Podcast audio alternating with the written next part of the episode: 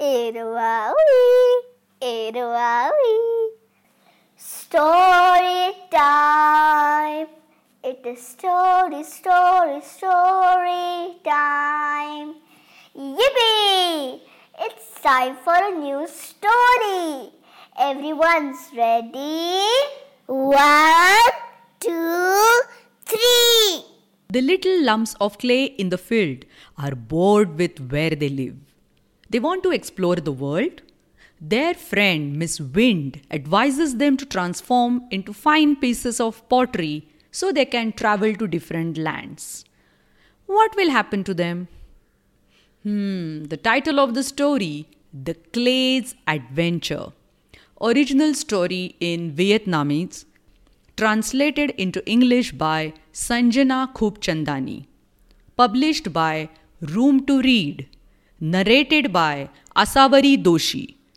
For more such stories, visit our website www.booksthatspeak.com. Let's meet Little Lumps of Clay. Today, little lumps of clay have decided to leave home and explore the world. There are so many wonders out there. They start their journey and leave their home in the fields. Later that day, they meet Miss Wind. Ah, hello, Miss Wind. The lumps of clay cheer. I see that you are on the move, Miss Wind says. You know that you are on your way of getting changed into something different, right? That means we will become cups and vases and jugs and jars, said the clay. Right, Miss Wind? Yes, but also keep in mind, she replied, that you may face some challenges in the process.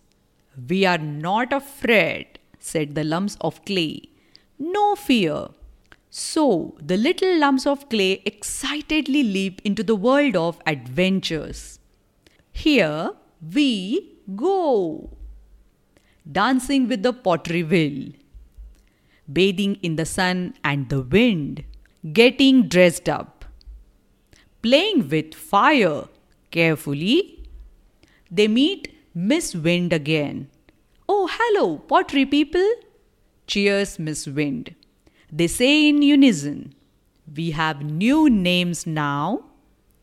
From clay to pottery, a new journey begins. I am going on a boat, says one pottery person. I will fly in the sky, says another pottery person. Pottery people can be seen everywhere. Can you spot where they are?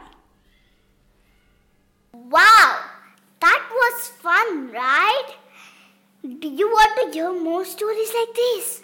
Yes, then log on to www.booksthatspeak.com. Iruawi, Iruawi.